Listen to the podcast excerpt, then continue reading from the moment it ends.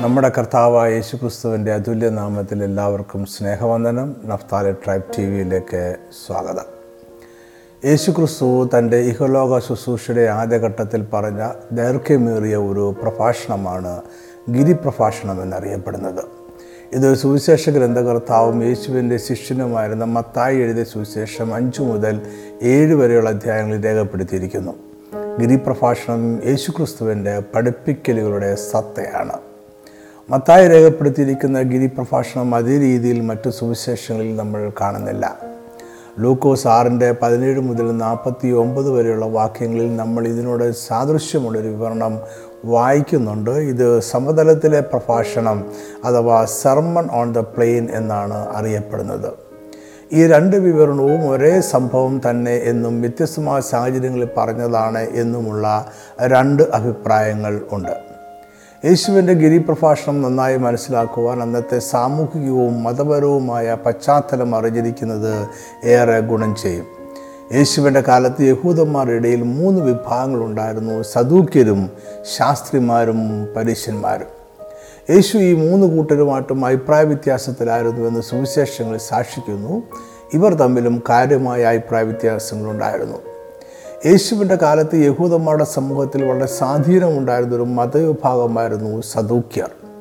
അവരെല്ലാവരും സമ്പന്നരുമായിരുന്നു. അവർ മതകാര്യങ്ങളിൽ വലിയ താല്പര്യം പ്രകടിപ്പിച്ചിരുന്നു. എങ്കിലും ജീവിതം മലിനമായിരുന്നു.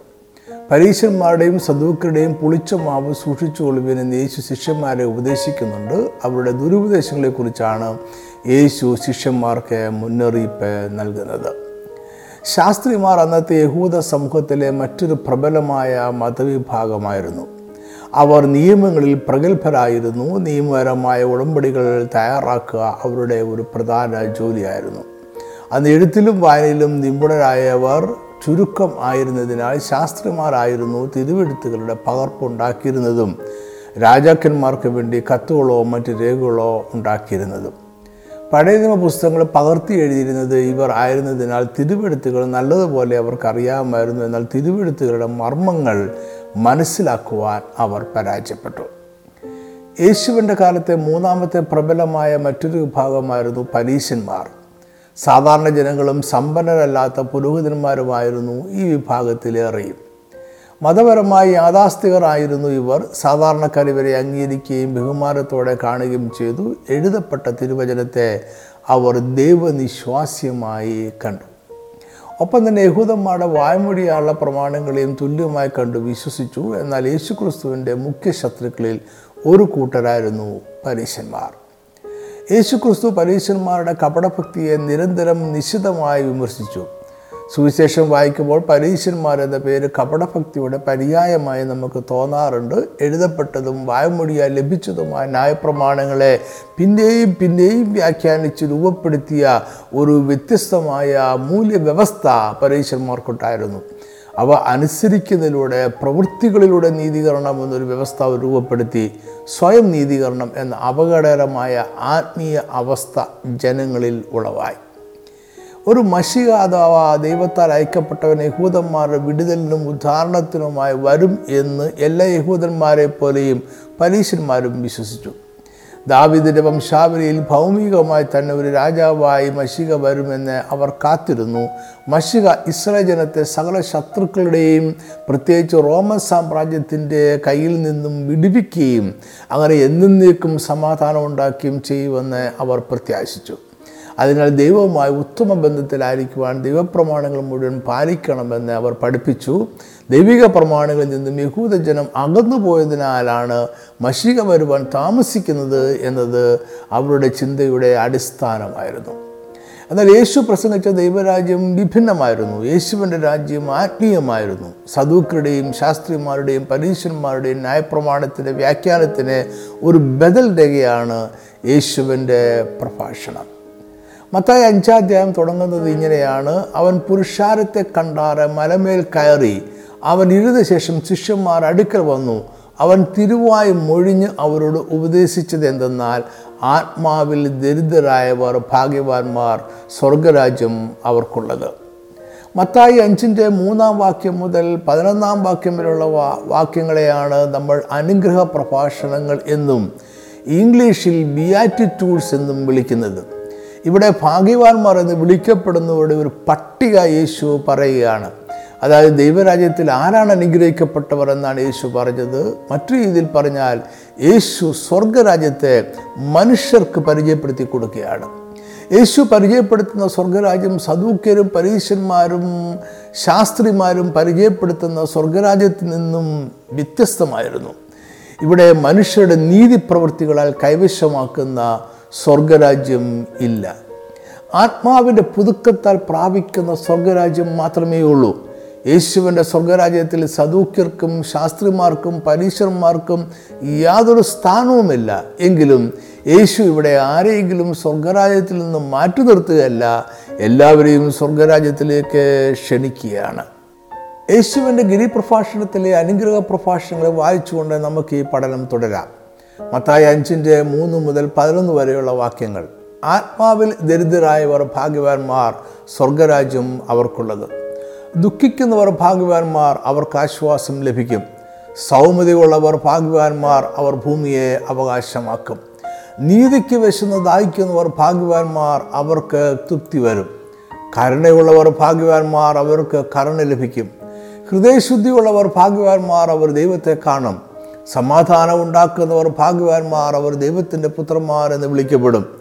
നീതി നിമിത്തം ഉപദ്രവിക്കപ്പെടുന്നവർ ഭാഗ്യവാന്മാർ സ്വർഗരാജ്യം അവർക്കുള്ളത്.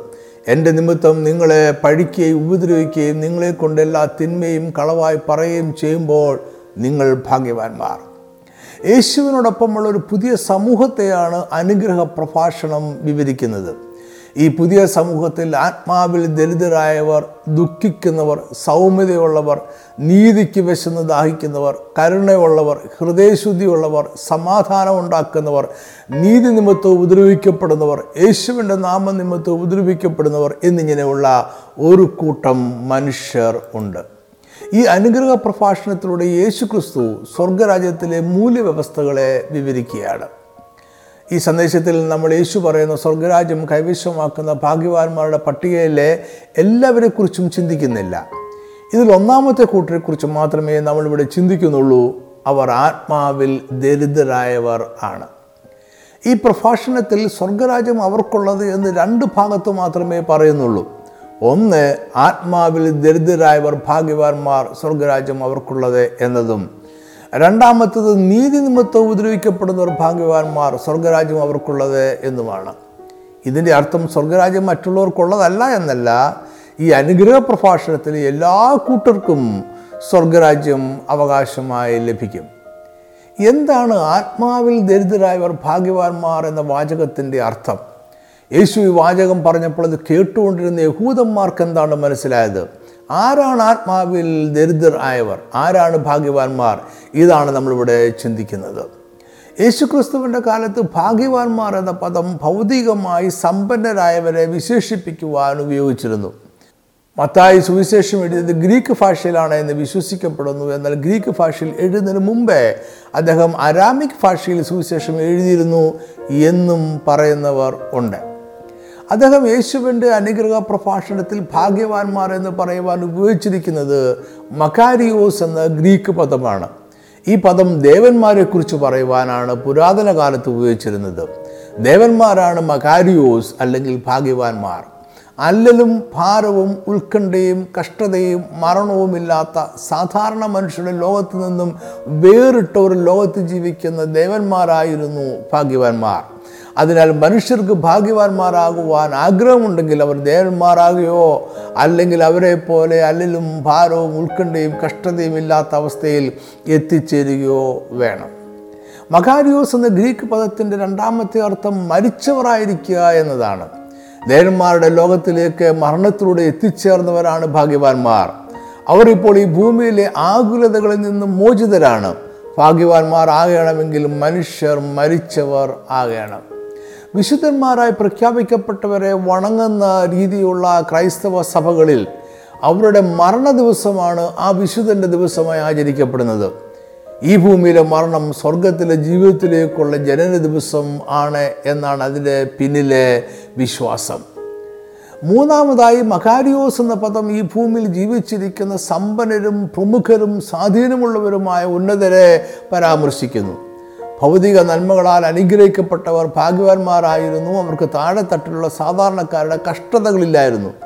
അല്ലിലും ഭാരവും ഉത്കണ്ഠയും കഷ്ടതയും ഇല്ലാത്ത ദേവന്മാരുടെ അവസ്ഥയിൽ അവർ എത്തിച്ചേർന്നിരിക്കുന്നു.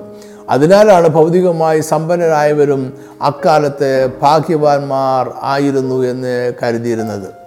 മകാരിയോസ് എന്ന പദം നീതിയോട് ജീവിക്കുന്നതിന്റെ പ്രതിഫലമായി ലഭിക്കുന്ന ഭൗതിക അനുഗ്രഹങ്ങളെക്കുറിച്ച് പറയുവാൻ പഴയ നിയമത്തിൽ ഉപയോഗിച്ചിട്ടുണ്ട്.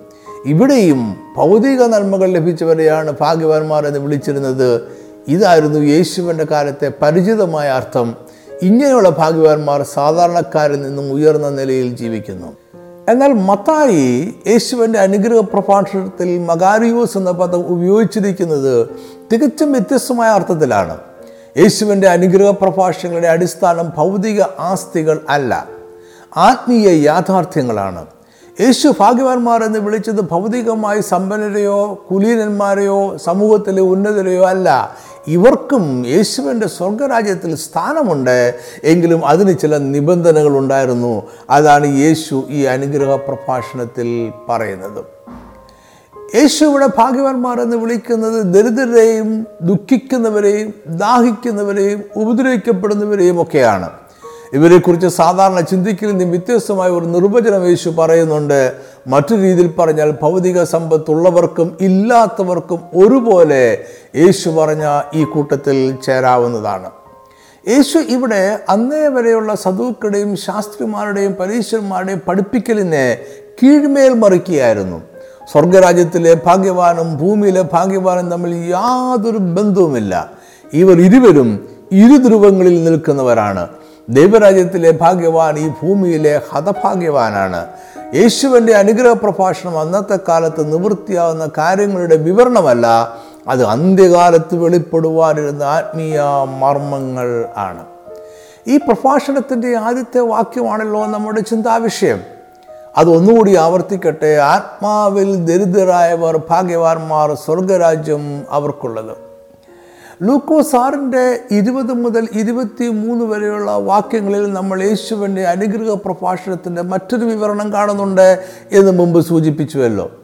ഇവിടെ ലൂക്കോസ് രേഖപ്പെടുത്തുന്നത് ഇങ്ങനെയാണ് ദരിദ്രന്മാരായ നിങ്ങൾ ഭാഗ്യവാന്മാർ ദൈവരാജ്യം നിങ്ങൾക്കുള്ളത്.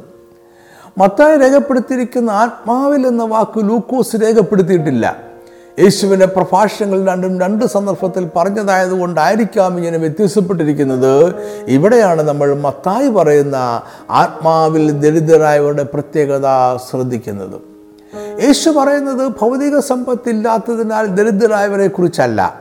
ആത്മാവിൽ ദരിദ്രരായവരെ കുറിച്ചാണ്. ഭൗതിക ധനമാനങ്ങൾ നല്ലതിനായോ മോശമായോ സ്വർഗരാജ്യത്തിൽ എണ്ണുന്നില്ല.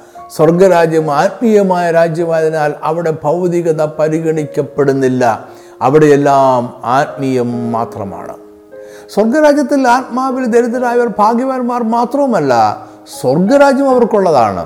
അതായത് സ്വർഗരാജ്യത്തിൽ ഭാഗ്യവാന്മാരായിരിക്കുവാനും സ്വർഗരാജ്യം കൈവശമാക്കുവാനും അത്യാവശ്യമായും നമുക്കുണ്ടായിരിക്കേണ്ട യോഗ്യതയാണ് ആത്മാവിൽ ദരിദ്രരായിരിക്കുക എന്നത്. ഇത് നമുക്ക് വിശദമായി ചിന്തിക്കുകയും നമ്മളെ തന്നെ ഒന്ന് പരിശോധിക്കുവാൻ അല്പസമയം എടുക്കുകയും ചെയ്യാം. ഒരിക്കൽ ഒരു ധനവാന യുവാവ് യേശുവിനെ കാണുവാനും നീതീകരിക്കപ്പെടുവാനും വന്നത് ഓർക്കുന്നുണ്ടായിരിക്കുമല്ലോ. മത്തായി പത്തൊമ്പതിന്റെ പതിനാറ് മുതലുള്ള വാക്യങ്ങളിൽ നമുക്കിത് വായിക്കാവുന്നതാണ്. ഗുരു നിത്യജീവനെ പ്രാപിപ്പാൻ ഞാൻ എന്ത് നന്മ ചെയ്യണം എന്നതായിരുന്നു അവന്റെ ചോദ്യം. അവനും യേശുവും തമ്മിലുള്ള സംഭാഷണം തുടർന്ന് വായിച്ചാൽ ഈ ചോദ്യം മറ്റു രീതിയിൽ നമുക്ക് മനസ്സിലാക്കാവുന്നതാണ്. അവന്റെ ചോദ്യത്തിനുള്ള യേശുവിന്റെ ആദ്യത്തെ മറുപടി ജീവനിൽ കടപ്പാൻ ഇച്ഛിക്കുന്നുവെങ്കിൽ നന്മകളെ പ്രമാണിക്ക എന്നതായിരുന്നു. യേശു ന്യായപ്രമാണത്തിന്റെ കൽപ്പനകൾ ചുരുക്കമായി അവനോട് പറഞ്ഞു എന്നാൽ അവന്റെ മറുപടി ഇവയൊക്കെയും ഞാൻ പ്രമാണിച്ചു പോരുന്നു. ഇനി കുറവുള്ളത് എന്ത്? എന്നായിരുന്നു.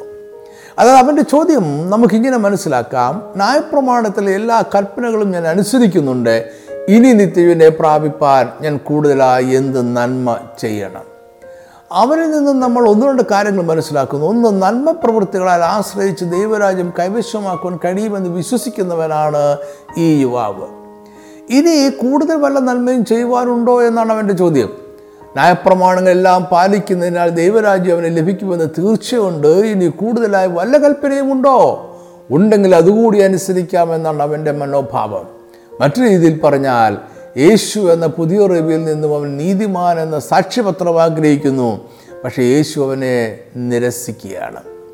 യേശു അവന്റെ ഹൃദയത്തിലേക്ക് നോക്കി. അവനിൽ ഗൗരവമായ ഒരു കുറവ് കണ്ടു.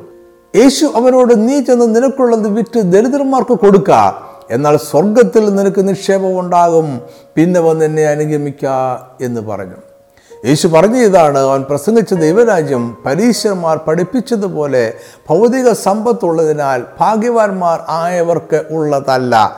അത് ആത്മാവിൽ ദരിദ്രർ ആയവർക്കുള്ളതാണ്. ഈ യുവാവ് ആത്മാവിൽ ദരിദ്രനല്ല. അവൻ ഭൗതികതയിൽ ബന്ധിക്കപ്പെട്ട് കിടക്കുന്നവനാണ്. അവൻ പ്രവൃത്തികളാൽ നീതീകരിക്കപ്പെട്ട് കിടക്കുന്നവനാണ്. പ്രവൃത്തികളാൽ നീതീകരിക്കപ്പെടുമെന്നുള്ള സ്വയം വഞ്ചനയിൽപ്പെട്ട് കിടക്കുന്നവനാണ്. ഈ സംഭവം ശോചനീയമായാണ് അവസാനിക്കുന്നത്. മത്തായുടെ വിവരണം പറയുന്നത് ഇങ്ങനെയാണ് യൗവനക്കാരൻ വളരെ സമ്പത്തുള്ളവനാകിയാൽ ഈ വചനം കേട്ടിട്ട് ദുഃഖിച്ചു പൊക്കളഞ്ഞു. ഒരു പക്ഷേ അവൻ നിത്യജീവനെ പ്രാപിക്കയില്ല എന്ന് പറയുന്ന ആദ്യത്തെ റിവിയായിരുന്നു കാണും യേശു. മറ്റാരും അവനോട് ഇങ്ങനെ പറഞ്ഞു കാണുകയില്ല. അവൻ നിരാശനായി ഭൗതിക സമ്പത്ത് ഉപേക്ഷിക്കുവാൻ അവൻ തയ്യാറായില്ല. എന്താണ് ഈ സംഭവത്തിൽ നമ്മൾ മനസ്സിലാക്കേണ്ടത്? ഭൗതിക സമ്പത്തുള്ളവർ ദൈവരായത്തിൽ പ്രവേശിക്കുകയില്ല എന്നാണോ? ഭൗതിക സമ്പത്ത് ആത്മാവിൽ ദരിദ്രരാകുവാൻ തടസ്സമാണോ? യേശു ഈ സംഭവത്തെ വിശദീകരിക്കുന്നുണ്ട്. തുടർന്ന് നമ്മൾ വായിക്കുന്നു യേശു തന്റെ ശിഷ്യന്മാരോട് ധനവാൻ സ്വർഗരാജ്യത്തിൽ കടക്കുന്നത് പ്രയാസം തന്നെ എന്ന് ഞാൻ സത്യമായിട്ട് നിങ്ങളോട് പറയുന്നു. ഇത് കേട്ട ശിഷ്യന്മാർ ആകെ ആശയക്കുഴപ്പത്തിലായി. അവർ യേശുവിനോട് ചോദിച്ചു എന്നാൽ രക്ഷിക്കപ്പെടുവാൻ ആർക്ക് കഴിയും? യേശുവിന്റെ മറുപടി ഇങ്ങനെയായിരുന്നു അത് മനുഷ്യർക്ക് സാധ്യമെങ്കിലും ദൈവത്തിന് സകലതും സാധ്യം. യേശു ഇവിടെ ഭൗതികതയും ആത്മീയതയും തമ്മിൽ ഒരു വിഭജനം ഉണ്ടാക്കിയാണ്. സദൂക്യരും പരീശന്മാരും ശാസ്ത്രിമാരും ഇവ തമ്മിൽ കൂട്ടി ബന്ധിപ്പിച്ചപ്പോൾ യേശു പറയുന്നു ഭൗതിക അനുഗ്രഹങ്ങൾ ദൈവരാജ്യത്തിലെ നീതീകരണത്തിന്റെ തെളിവല്ല. നന്മ പ്രവൃത്തികൾ ദൈവരാജ്യത്തിൽ കൈവശാവകാശ രേഖയുമല്ല. ആത്മാവിൽ ആരായിരിക്കുന്നു എന്നത് മാത്രമേ ദൈവരാജ്യത്തിൽ ഗണിക്കപ്പെടുകയുള്ളൂ. ആത്മാവിൽ ഭൗതികത ഉപേക്ഷിക്കുന്നവരുടേതാണ് ദൈവരാജ്യം. യേശുവിനും ദൈവരാജ്യത്തിനും ആവശ്യം ആത്മാവിൽ ദരിദ്രർ ആയവരെയാണ് ആത്മാവിൽ ദരിദ്രരായവർ ഭൗതികമായ ദരിദ്രരോ പാപികളോ അല്ല. ഇരു കൂട്ടരും അതിൽ ഉൾപ്പെടുമെന്നേ ഉള്ളൂ. ആത്മാവിൽ ദരിദ്രരായവർ ദൈവരാജ്യം കൈവശമാക്കുവാൻ ദൈവത്തിന്റെ കൃപ ആവശ്യമാണ് എന്ന് തിരിച്ചറിഞ്ഞവരാണ്. തങ്ങളുടെ യാതൊരു പ്രവൃത്തിയും നീതിയിരിക്കുകയില്ല എന്ന സത്യം മനസ്സിലാക്കിയവരാണത്. ആത്മാവിൽ ദരിദ്രരായവർ ദൈവരാജ്യത്തിനായി ദാഹത്തോടെ അന്വേഷിക്കുന്നവരാണ്. അവരുടെ ദൈവരാജ്യത്തിനായുള്ള ദാഹമാണ് ആത്മാവിലുള്ള ദാരിദ്ര്യത്തിന്റെ അടയാളം. സ്വർഗരാജ്യം അവർക്കുള്ളതാണ്. യേശു പറഞ്ഞ മറ്റൊരു ഉപമ നമുക്ക് ശ്രദ്ധയോടെ വായിക്കാം. ഇത് ലൂക്കോസ് പതിനെട്ടാം അധ്യായം ഒമ്പത് മുതൽ പതിനാല് വരെയുള്ള ഭാഗങ്ങളിൽ രേഖപ്പെടുത്തിയിരിക്കുന്ന സ്വയം നീതീകരിച്ച ഒരു യഹൂദനോടൊപ്പം പ്രാർത്ഥിക്കുവാൻ പോയ ചുങ്കക്കാരനായ മനുഷ്യന്റെ കഥയാണ്. രണ്ട് മനുഷ്യർ ഒരു പരീക്ഷനും ഒരു ചുങ്കക്കാരനും ദൈവാലയത്തിലേക്ക് പ്രാർത്ഥിക്കുവാൻ പോയി. ന്യായപ്രമാണപ്രകാരം തനിക്ക് ചെയ്യുവാൻ കഴിഞ്ഞ സൽപ്രവൃത്തികൾക്കായി പരീശൻ ദൈവത്തിന് നന്ദി പറഞ്ഞു. താൻ ചെയ്ത നല്ല പ്രവൃത്തികളും അവൻ എടുത്തു പറഞ്ഞു. പിടിച്ചു പറിക്കാർ നീതികെട്ടവർ വ്യഭിചാരികൾ മുതലായ മറ്റു മനുഷ്യരെ പോലെ അല്ല എന്ന് അവൻ ഓർത്തു. അവൻ ആഴ്ചയിൽ രണ്ടു വട്ടം ഉപസിക്കുന്നു നേടുന്നതിനൊക്കെയും പതാരം കൊടുക്കുന്നു. തൊട്ട് സമീപത്ത് നിൽക്കുന്ന ചുങ്കക്കാരനെ പോലെ അല്ലാകിയാൽ അവൻ ദൈവത്തെ വാഴ്ത്തി. പരീശൻ അവന്റെ നീതി വിവരിക്കുകയാണ്. അവൻ ആത്മാവിൽ ഒന്നിനായും ദാഹിക്കുന്നില്ല. ചുങ്കക്കാരിൽ നിന്നും അകന്നു നിൽക്കുന്നതാണ് സ്വർഗരാജ്യം കൈവശമാക്കാനുള്ള മാർഗമെന്നും അവൻ കരുതുന്നു. നിർഭാഗ്യവശാൽ യേശു പ്രസംഗിച്ച സ്വർഗരാജ്യം ഈ പരീശനെ പോലെയുള്ളവർക്കല്ല. അവൻ നീതീകരിക്കപ്പെടാതെ താഴ്ത്തപ്പെട്ടവനായി ദൈവാലയം വിട്ടുപോയി. എന്നാൽ ചുങ്കക്കാരൻ ആത്മാവിൽ ദരിദ്രനായിരുന്നു. അവന് ദൈവമുമ്പാകെ വെക്കുവാൻ ന്യായപ്രമാണം ചെയ്ത നല്ല പ്രവൃത്തികളുടെ പട്ടികയില്ലായിരുന്നു. ചുങ്കക്കാരനോ ദൂരത്ത് നിന്നുകൊണ്ട് സ്വർഗത്തേക്ക് നോക്കുവാൻ പോലും തുണിയാതെ മാറത്തടിച്ചു എന്നാണ് ഉപമയിൽ പറയുന്നത്. എങ്കിലും അവന്റെ ആത്മാവിന്റെ ദാരിദ്ര്യമം തിരിച്ചറിഞ്ഞു. പാപിയായ എന്നോട് കരുണയുണ്ടാകണമേ എന്ന് ദൈവത്തോട് യാചിച്ചു. തന്റെ ആത്മാവിലെ ദാരിദ്ര്യത്തെ ഏറ്റുപറഞ്ഞ ചുങ്കക്കാരൻ ദൈവത്താൽ നീതിരിക്കപ്പെട്ടവനായി ഉയർത്തപ്പെട്ടവനായി വീട്ടിലേക്ക് പോയി. ദൈവരാജ്യം കൈവശമാക്കുവാൻ യോഗ്യമായി എന്നിൽ ഒന്നുമില്ല എന്ന് തിരിച്ചറിയുന്ന ഇടത്തു നിന്നുമാണ് ആത്മാവിന്റെ ദാരിദ്ര്യം തുടങ്ങുന്നത്. ദൈവരാജ്യത്തിന് ഞാൻ യോഗ്യനല്ല എന്ന് തിരിച്ചറിയുന്നവരാണ് ആത്മാവിൽ ദരിദ്രർ. സ്വർഗരാജ്യം അവർക്കുള്ളതാണ്. മത്തായി ഏഴിന്റെ ഏഴിൽ യേശു ദൈവരാജ്യത്തിന്റെ ഒരു പ്രമാണം പറയുന്നുണ്ട്. യാചിപ്പീൻ എന്നാൽ നിങ്ങൾക്ക് കിട്ടും അന്വേഷിപ്പീൻ എന്നാൽ നിങ്ങൾ കണ്ടെത്തും മുട്ടുവിൻ എന്നാൽ നിങ്ങൾക്ക് തുറക്കും. യാചിക്കുന്ന ഏവനും ലഭിക്കുന്നു അന്വേഷിക്കുന്നവൻ കണ്ടെത്തുന്നു മുട്ടുന്നവന് തുറക്കും. ചോദിച്ചുകൊണ്ടിരിക്കുക അന്വേഷിച്ചുകൊണ്ടിരിക്കുക മുട്ടിക്കൊണ്ടിരിക്കുക എന്നതാണ് ദൈവത്തിൽ നിന്നും എന്തെങ്കിലും പ്രാപിക്കുവാനുള്ള മാർഗം. ഇത് ദൈവരാജ്യത്തിന്റെ പൊതുവായ ഒരു പ്രമാണമാണ്. ഉൽപ്പത്തി ആറിന്റെ എട്ടിൽ നമ്മളിങ്ങനെ വായിക്കുന്നു എന്നാൽ നോഹയ്ക്ക് യഹോവയുടെ കൃപ ലഭിച്ചു. ഇവിടെ കൃപ ലഭിച്ചു എന്നത് ഇംഗ്ലീഷിൽ ഫൗണ്ട് ഗ്രേസ് എന്നാണ്. അതായത് നോഹ യഹോവയുടെ കൃപ കണ്ടെത്തി. ഫൗണ്ട് അഥവാ ലഭിച്ചു എന്നത് എബ്രായ ഭാഷയിൽ മൗട്സ എന്ന വാക്കാണ്. ഈ വാക്കിന്റെ അർത്ഥം കണ്ടെത്തുക വെളിപ്പെട്ട് വരിക ലഭിക്കുക എന്നിങ്ങനെയാണ്. അത് നോഹ ഒരേ സമയം ദൈവകൃപയ്ക്ക് അന്വേഷിച്ചിരുന്നു. അതവൻ കണ്ടെത്തി. ദൈവകൃപ പ്രവൃത്തിയാൽ ലഭിക്കുന്നില്ല എങ്കിലും അത് അന്വേഷിക്കുന്നവർക്കും അതിനെ വിശ്വസിക്കുന്നവർക്കും അത് ലഭിക്കുന്നു. ഇതാണ് ആത്മാവിൽ ദരിദ്രർ ആയിരിക്കുക എന്ന യേശുവിന്റെ ഉപദേശം മനസ്സിലാക്കുവാനുള്ള താക്കോൽ. ആത്മാവിൽ ദരിദ്രർ ചോദിച്ചുകൊണ്ടിരിക്കും അന്വേഷിച്ചുകൊണ്ടിരിക്കും മുട്ടിക്കൊണ്ടിരിക്കും. അവർക്ക് സ്വർഗരാജ്യം ലഭിക്കും. ഗിരിപ്രഭാഷണത്തിന്റെ ഭാഗമായി തന്നെയാണ് യേശു പ്രസിദ്ധമായ കർത്താവിന്റെ പ്രാർത്ഥന പഠിപ്പിക്കുന്നത്. മത്തായി ആറിന്റെ ഒമ്പത് മുതൽ പതിമൂന്ന് വരെയുള്ള വാക്യങ്ങളിൽ നമ്മളിത് വായിക്കുന്നു. ഇതിൽ ആദ്യത്തെ വാക്യം ദൈവവും മനുഷ്യനും തമ്മിലുള്ള ബന്ധവും സ്വർഗത്തിന്റെ വിശുദ്ധമായ അവസ്ഥയും പറയുകയാണ്. ഇതൊരു ആമുഖമാണ്. ഇതിനുശേഷം പത്താം വാക്യത്തിൽ ഇങ്ങനെ പറയുന്നു നിന്റെ രാജ്യം വരണമേ നിന്റെ ഇഷ്ടം സ്വർഗത്തിലെ പോലെ ഭൂമിയിലും ആകണമേ. കർത്താവിന്റെ പ്രാർത്ഥന ആദ്യോടന്തം ദൈവരാജ്യത്തെക്കുറിച്ചാണ്. ദൈവരാജ്യത്തിന്റെ പുനഃസ്ഥാപനം ദൈവത്തിന്റെ പദ്ധതിയാണ്. അത് നിവർത്തിക്കുക തന്നെ ചെയ്യും. എങ്കിലും കർത്താവ് നമ്മളെ പഠിപ്പിക്കുന്നത് ദൈവരാജ്യം വരുവാനെ പ്രാർത്ഥിക്കണമെന്നാണ്. അത് നമ്മൾ ചെയ്യേണ്ടുന്നതാണ്. അത് നമ്മുടെ മനോഭാവത്തെ കാണിക്കുന്നു. അതായത് ദൈവരാജ്യത്തിനായുള്ള ഒരു ആഗ്രഹം ദാഹം വിശപ്പ് നമുക്കുണ്ടായിരിക്കണം. അതിനായി നമ്മൾ ചോദിക്കുകയും അന്വേഷിക്കുകയും മുട്ടുകയും വേണം. ഇതാണ് ആത്മാവിൽ ദരിദ്രരായിരിക്കുന്ന അവസ്ഥ. ഒരു വ്യക്തിയെ കൂടി പരിചയപ്പെടുത്തിക്കൊണ്ട് ഈ സന്ദേശം അവസാനിപ്പിക്കുവാൻ ഞാൻ ആഗ്രഹിക്കുന്നു. അത് യേശുവിനെ ശിഷ്യനായ നദനയേലാണ്.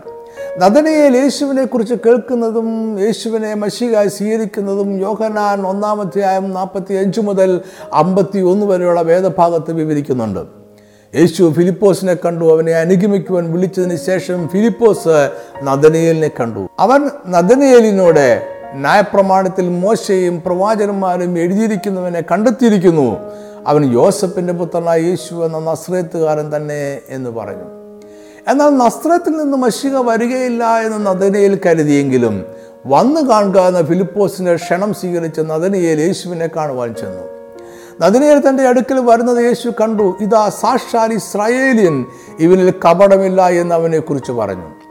നദിനയിൽ അവനോട് എന്നെ എവിടെ വെച്ച് അറിയുമെന്ന് ചോദിച്ചതിന് ഫിലിപ്പോസിനെ വിളിക്കും മുമ്പേ നീ അത്തിയൊടുക്കിൽ ഇരിക്കുമ്പോൾ ഞാൻ നിന്നെ കണ്ടു എന്ന് യേശു ഉത്തരം പറഞ്ഞു. നന്ദനിയൽ അവനോട് റബി നീ ദൈവപുത്രൻ നീ ഇസ്രായേലിന്റെ രാജാവ് എന്ന് ഉത്തരം പറഞ്ഞു.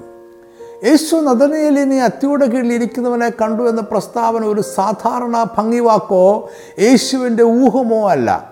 നദനയേൽ അതിവൃക്ഷത്തിന്റെ കീഴിൽ ഇരിക്കുന്നത് യേശു ആത്മാവിൽ ഗ്രഹിച്ചു കാണും എന്നാൽ ഇതൊരു പ്രവചനമായോ ഭൂതകാലത്തിന്റെ വെളിപ്പെടുത്തലായോ അല്ല യേശു പറഞ്ഞത്. യേശുവിന്റെ വാക്കുകളിൽ ചില ആത്മീയ മർമ്മങ്ങൾ അടങ്ങിയിട്ടുണ്ട്. അത് നദനയേലിന് വ്യക്തമായി മനസ്സിലാകുകയും ചെയ്തു. അത് യഹൂദന്മാർ പ്രത്യാശ വെച്ചിരുന്ന മഷികയാണ് യേശു എന്നതിന്റെ തെളിവായിരുന്നു. എന്തുകൊണ്ടാണ് നദനയിൽ ഇങ്ങനെ ഒരു ചിന്തയിൽ എത്തിച്ചേർന്നത്?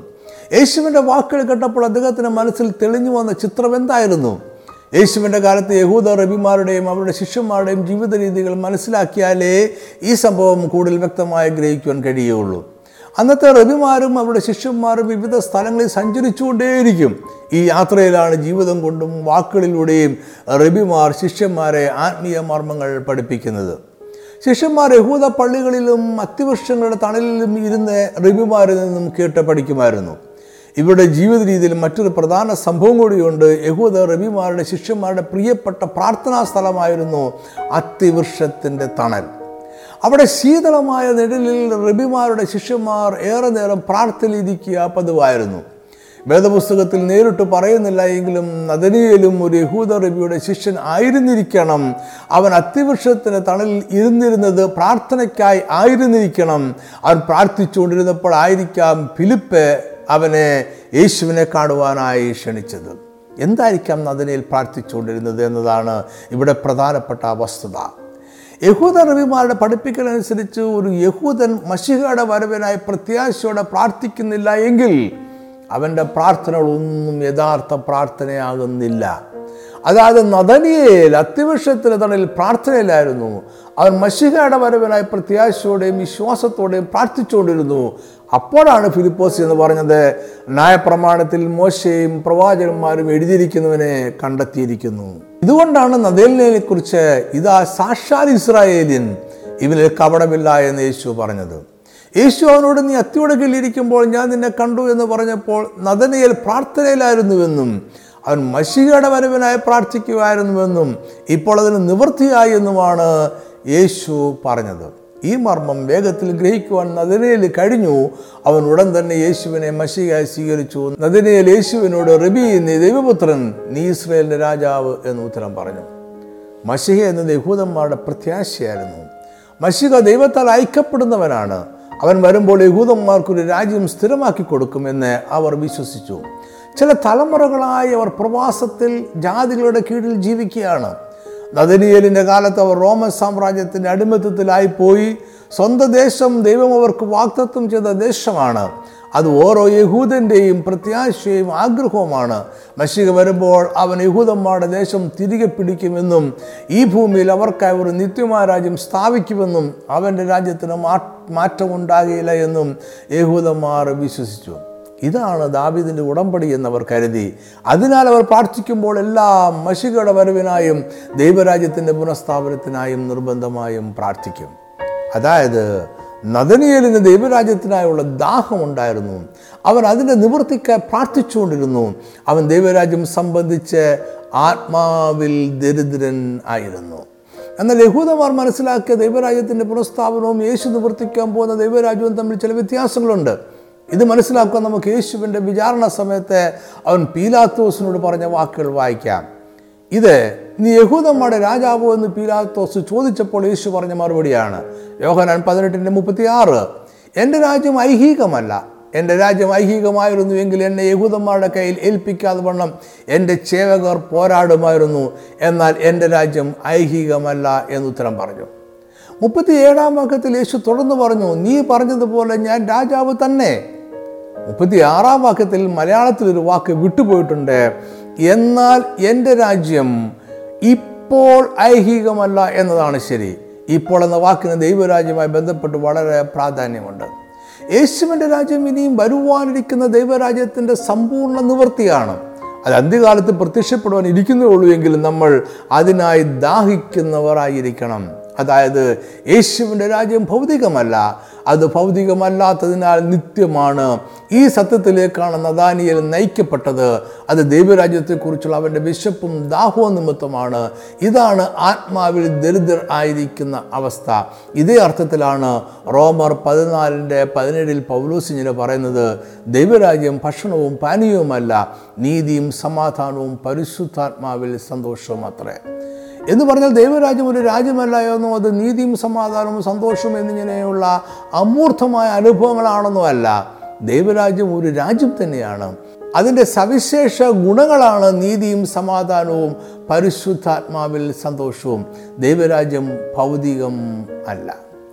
ഒരു ചോദ്യം നമ്മളോട് തന്നെ ചോദിച്ചുകൊണ്ട് ഈ സന്ദേശം നിർത്തുവാൻ ഞാൻ ആഗ്രഹിക്കുന്നു. കർത്താവ് പറഞ്ഞ ഈ അളവിൽ ദൈവരാജ്യത്തിനായുള്ള ഒരു വിശപ്പ് നമുക്കുണ്ടോ? ദൈവരാജ്യത്തിനായി നമ്മൾ അന്വേഷിച്ചുകൊണ്ടിരിക്കുകയാണോ?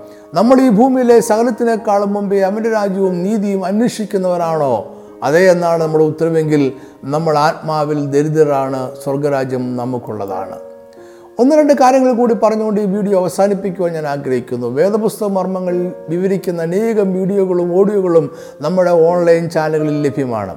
വീഡിയോ കാണുവാൻ Naphtali tribe T V dot com എന്ന ചാനലും ഓഡിയോ കേൾക്കുവാൻ Naphtali tribe radio dot com എന്ന ചാനലും സന്ദർശിക്കുക.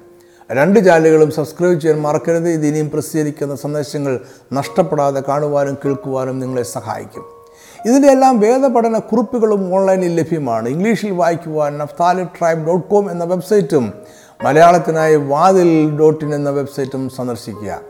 പഠനക്കുറിപ്പുകൾ ഇ ബുക്കായി സൗജന്യമായി ലഭിക്കുവാനും ഇതേ വെബ്സൈറ്റുകൾ സന്ദർശിക്കാവുന്നതാണ്. അല്ലെങ്കിൽ ഇ ബുക്കുകൾ വാട്സാപ്പിലൂടെ ആവശ്യപ്പെടാം.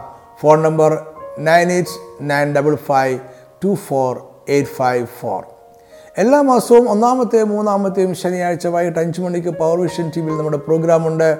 ദൈവജനം ഗൗരവമായി പഠിക്കുവാൻ ആഗ്രഹിക്കുന്നവർ ഈ പ്രോഗ്രാമുകൾ മറക്കാതെ കാണുക മറ്റുള്ളവരോടും കൂടെ പറയുക. ഈ സന്ദേശം കണ്ടതിനും കേട്ടതിനും വളരെ നന്ദി. ദൈവം നിങ്ങളെല്ലാവരെയും സമൃദ്ധമായി അനുഗ്രഹിക്കട്ടെ. ആമേ